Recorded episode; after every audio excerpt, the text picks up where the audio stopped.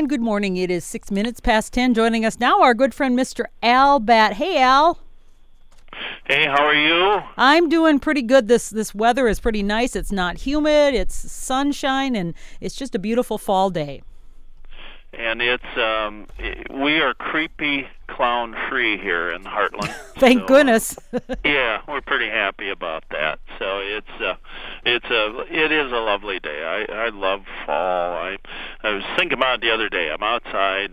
I'm doing some chores. I'm eating a Honey Crisp. Oh, and the no. Honey Crisp is Minnesota State apple, and I was appointed to that office way back in 2006. And for years, I used to get things from the University of Minnesota saying that Honey Crisp was a cross between a Macoun and a Honey Gold. But now they did DNA testing, and they found that it's actually a cross between a keepsake and an unknown apple. But I guess no matter, it still tastes great. But I peeked into our shed out here, and it showed that house sparrows were living happily ever after, and they chirped cheerfully because house sparrows always sound so happy. And I've not seen a dark-eyed junco in my yard as of yet. I know some are being seen around the country, but growing up, I heard that a snowbird's appearance, a junco's appearance, indicated four to six weeks to the first trackable snow, and that's depending upon the teller. And in 2013, my wife has kept track.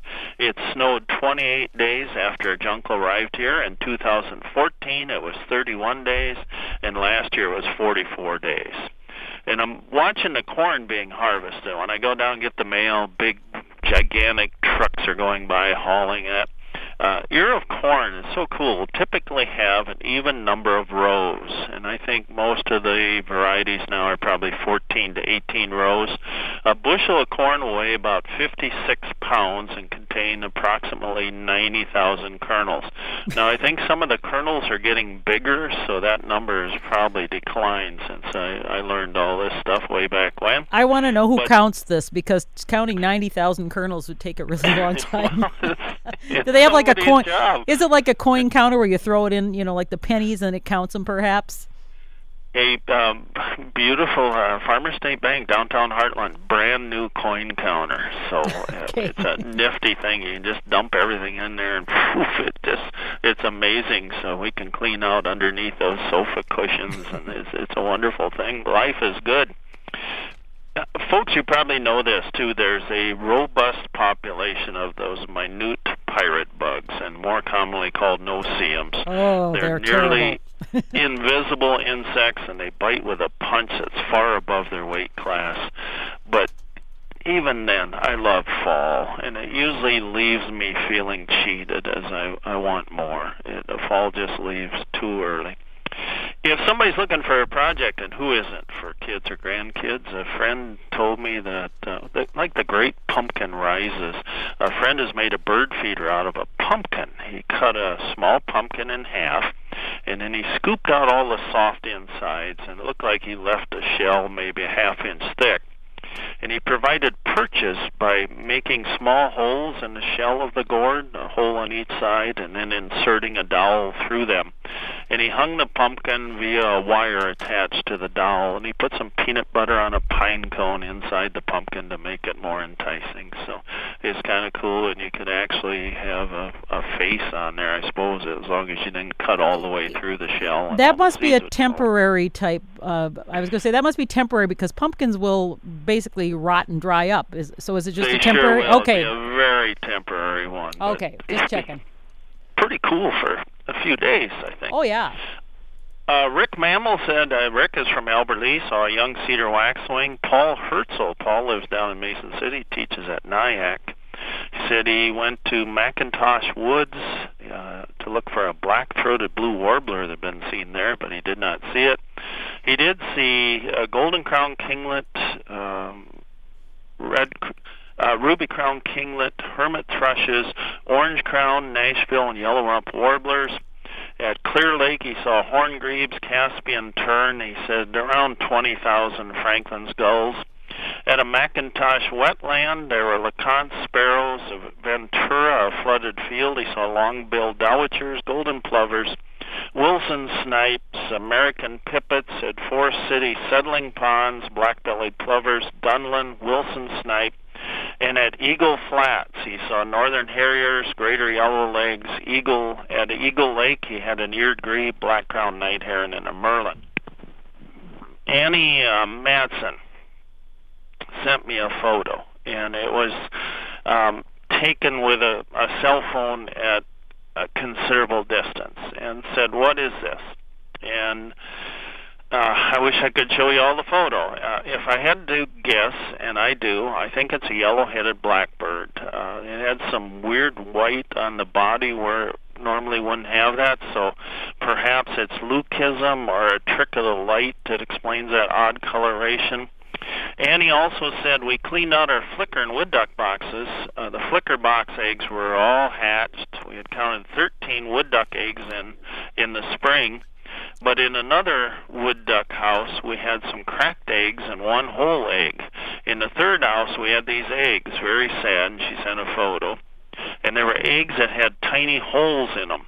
And she said, anything, any idea about what happened and how to prevent it from happening next year? Well, the wood duck eggs were likely damaged by starlings or woodpeckers uh, during turf wars. They battle over a, a nesting site, and boy, it's just real difficult to prevent. Uh, Bonnie Williamson of Glenville said, "So many pelicans. Are they migrating?" They, yeah, they certainly could be. Uh, pelicans migrate from late August to mid-November here, so but they can move around. They become quite nomadic. Uh, Joan Anderson said she had 40 cedar waxwings feeding on berries in the trees and was wondering how she could tell the young ones. Uh, Joni, they have mottled uh. Uh, Rita Garanson down in Mason City said she's seen golden plovers, stilts, long-billed dowitchers, uh, 40,000 gulls at Clear Lake, mostly Franklin's and ring-billed. There was one herring gull. She saw a pileated woodpecker, hermit thrushes, uh, six pipits, Still seeing seven warbler species, including a black-throated blue, three black-throated green, and an ovenbird. Saw six sparrow species and a ribbon of red-winged blackbirds, some early brewer's blackbirds. Harvey Benson of Harmony said uh, he asked he has mole tunnels in his yard, and now something's digging into those mole tunnels, and he wonders what in the world would be doing that. And Harvey, I've seen digging around mole tunnels.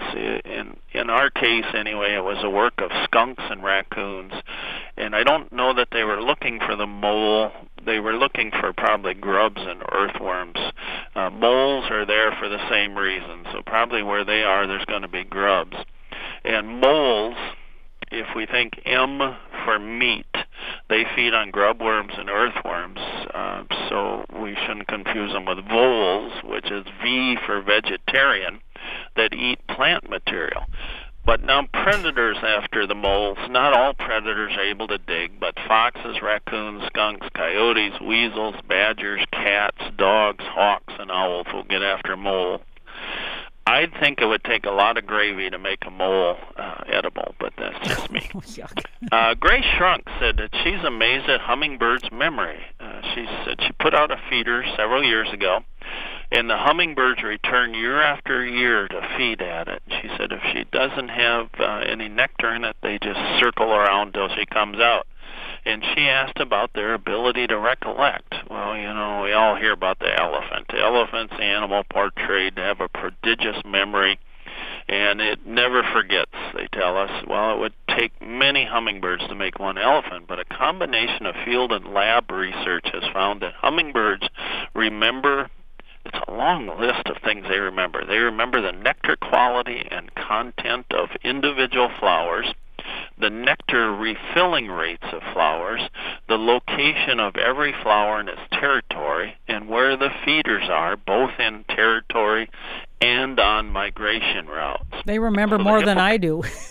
oh, than any of us. The hippocampus of a hummingbird, and that's the area of the brain responsible for learning and memory, is as much as five times larger than those in songbirds, seabirds, and woodpeckers that don't have to remember all those things. Uh, Cindy Drill in North Mankato said, So I have a monarch chrysalis on a spider plant in my patio screen room. I had a late caterpillar in the garden, and I moved it to a collection of house plants when it began to move in search of a resting place. I knew I was going to begin fall cleanup in the flower bed and was concerned I would accidentally destroy it if I was unaware where it ended up. It is going to transform sometime next week, according to the information I have read, given a two week window. I have read a 10 day forecast, and except for a hard frost predicted Wednesday, it looks like the weather will be somewhat mild. I plan on releasing it, but worry the frost may have destroyed food sources before it migrates. Any thoughts?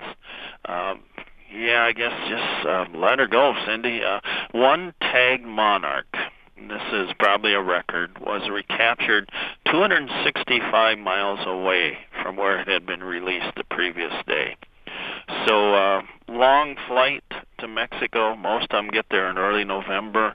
And if you really want to be nice to the monarch, you know, book it uh, a seat with Delta and fly it down there.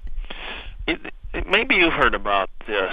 Uh, Barb Jensen who lives in Allendale, said she has bats in her attic and she likes them okay, but she wishes they would go somewhere else. So she called some uh, bat expert. I'm not sure where or who, but he told her to spray peppermint, peppermint spray to keep the bats away. So she's going to hmm. try that. I've heard peppermint works on so many different things. Whether it does or not, I'm not sure. But she's going to try that and let me know how that works. But this time of year, you know, the bats could could have already left. They might have moved somewhere else. So then we'll spray peppermint and say, "Wow, that worked." Or, "Wow, my place smells really great." yeah, that'd be the nice part. At least it probably smells better than bat guano. Right. Um, talked to T.J. Davis this morning. He lives just just across the border in Worth County, Iowa. And he said, Why did the woolly worm cross the road? And also, what do they become? You know, woolly worms are just looking for a place to hunker down for the winter. So they just head off just go in one direction. Road gets in their way, they cross the road, and they can tell a, a fine place where they go. Their bodies pretty much freeze over the winter and then they thaw out in the spring and they eat um things like dandelion greens or leaves, whatever's available at that time. And then they pupate, and then they become a Isabella tiger moth. And the Isabella tiger moths live for two weeks. They have no body parts. They're just into procreate, re- reproducing. So uh, it's uh, it's an interesting thing. They don't. If you saw an Isabella tiger moth, there's no way you'd say that came from a woolly bear. So, but uh, TJ said he also saw a barred owl hunting. And uh, this is from Liz. Said, I see little insects in my bathroom that look to be a cross between a moth and a stealth bomber. what are they? Uh, those are drain flies, Liz. They're also called moth flies or bathroom flies. They just appear suddenly and mysteriously around showers, bathtubs, sinks, floor drains, uh, particularly in basement. And they're really little, maybe I don't know, fifth. It can't be a quarter of an inch, a fifth or a sixth of an inch maybe. Uh, they're little dark insects. They have long antennas, uh, fuzzy body and wings, and they hold their wings out to the side, which gives them a moth-like appearance, hence the name mothfly. And they're really weak flyers. They make irregular, hesitant, and short flights. So they're they're pretty cool things to see. I, I, but where do they come from? Are they hatching from our drains, or or what suddenly makes them appear? Is what I want to know. They sure could be, or they could be hatching from somewhere else, and they. Uh, I don't know if it's uh, smells or how they can find those, but it's the same with fruit flies. If you put out apples or tomatoes or something on a kitchen counter, it, they just magically appear. Well, so what, whether they come in, I want to know if, if is there like little larvae or eggs in the fruit? Actually, is that how all of a sudden they get there? Is it somewhere else in your house? Because it seems like you know when we had the pears, a whole bunch of pears, all of a sudden there's all these fruit flies everywhere, and so I thought, well, is there little grubs or larvae in the pears where they hatch and come out, or are they somewhere else in the house and then they find it? Or or what? I think uh, I think both of those are true. You know, they're so small that they can get into anywhere. So I I think they can just find stuff. Uh, there certainly would be a case where there could be things that uh, we're bringing in. Almost certainly when we bring in stuff, they're just so small. and uh, you know they're protein too. Well, the the one I'm finding a lot of in the house is they're they're real. They look like little red kind of dots. Not really red, more of a rusty brown kind of a dot, almost like a tiny baby weeny weeny beetle. And I find them Yeah. all over the walls. And I find, I mean, where are those things coming from, and what are they? They, they I mean, they just are annoying just to have in your house to know they're there. But in the They basement, are no sound. yeah. What are they? And how That do I- sounds like a fruit fly, and you wait know, a minute? It's No, not it's only. it's hard. It's like a beetle, though. It's not. They don't oh, it's like a beetle. It's like a teeny weeny beetle, yeah, and they, they're you know almost like a, a small um, ladybug, but they're so small it's like a pin top of a pin, and then they're kind of a brownish, rusty, rusty brownish look. They sound like some of those little flower beetles we always called them. I ate a salted nut roll once that was covered with them. Oh. Nobody was kind enough to tell me until I'd eaten about half of it, and they Well, said, where? Yeah, now I just googled it, and they do kind of look like that. How do you um? Although are they s- are those real small? Because I'm looking at the picture. They look. They big. are real small, yeah. At least the ones that are on salted nut rolls are, and I think they were pretty tasty too. How do you get rid of them, and where are they all coming from? I think you just have to uh, hide all the food and uh, you know put a Tupperware, everything in a Tupperware and that kind of thing. Because those little fruit flies, you know, and as you say, when we bring in tomatoes and apples and pears from the garden, that we're gonna we're gonna find some of them in there, and they're gonna appear. But we also can get them from bananas and potatoes and onions and things that we bring from the grocery store. Ugh. And you know the grocery stores do a great job of keeping everything clean, but these guys, they're so little. I raised them in school. I bet a lot of people did. We had to do those studies and genetics and things. They're just everywhere. So our classroom just became one large fruit fly. They were just everywhere, and they can get in everything. And I would guess uh, they would also uh, breed in oh garbage disposals, uh, trash containers. Uh, somebody told me once that one of the great places to find all these little critters are in mops and cleaning rags. So Oh, really? we clean and we just Ugh. get more of them, I guess. Oh, So. because I've been seeing them, and, win. and yeah, they, they it just they just bother me thinking I might be eating little larvae or eggs or something on my food. it just grosses me out. It's a lot of protein in there, though. you Oh, well, there I go- there we go. you don't eat meat, so you need this is protein So for you here. protein. So Oh, well, it doesn't make me feel really hungry or anything. That's for sure. No, no. But boy, they're just everywhere this time of year. Every kind of little insect comes in there, and it's. Um, I guess you. What are you gonna do? You can't. Uh, you can't keep them out, and So you just live with them and just say, "Oh, look at I got my extra protein today." Hmm. that's right. At least they don't bite like those little minute pirate bugs that are just. Oh man, they bite so bad and hurt so much. So I'm just happy to. But the the flower beetles, uh, where did they tell me? I went to a class years and years ago, and I think it was cereals were a great place for them. Yes, I just read that cereals, which I love, absolutely love cereals, and and it, yeah. And they, the guy said, you know, you should put all your cereals in like Tupperware, or Um, s- Tupperware something something. seals, yeah. who's to do that? You know, what do most of us do? We just keep it in the box. and then you just, yeah, you don't even seal it. You just kind of push the the paper or the plastic or whatever it is down, and you eat it again, and probably get more and more little beetles. Yeah, but uh, you know, I, I haven't heard any huge epidemic caused by eating all these little guys. So I Nobody's died from them, in other words. No, no. So, and like I say, I ate that salted nut roll, and it was one of the better salted nut rolls. And I ate it at Arlo and Moon's, who is no no longer in business. They not because of That. salted nut rolls with beetles on it, but I'm just eating it, and all these guys are watching me eat it. You know, and that's So- not normal. They, and one of them finally smiles, and he said, "You know, there's." Little things all over that, and I thought, yeah, Oh. they're peanuts. And he said, no, they're crawling. And Oh my gosh! So they just let you do it. That's really nasty. Yeah, that's that's the guy code. That's the way we do things. We don't we don't butt in, you know, unless we really have to. And then uh, one guy felt guilty. Apparently, either uh, probably a Lutheran, maybe a Catholic guy, and just he couldn't take it anymore.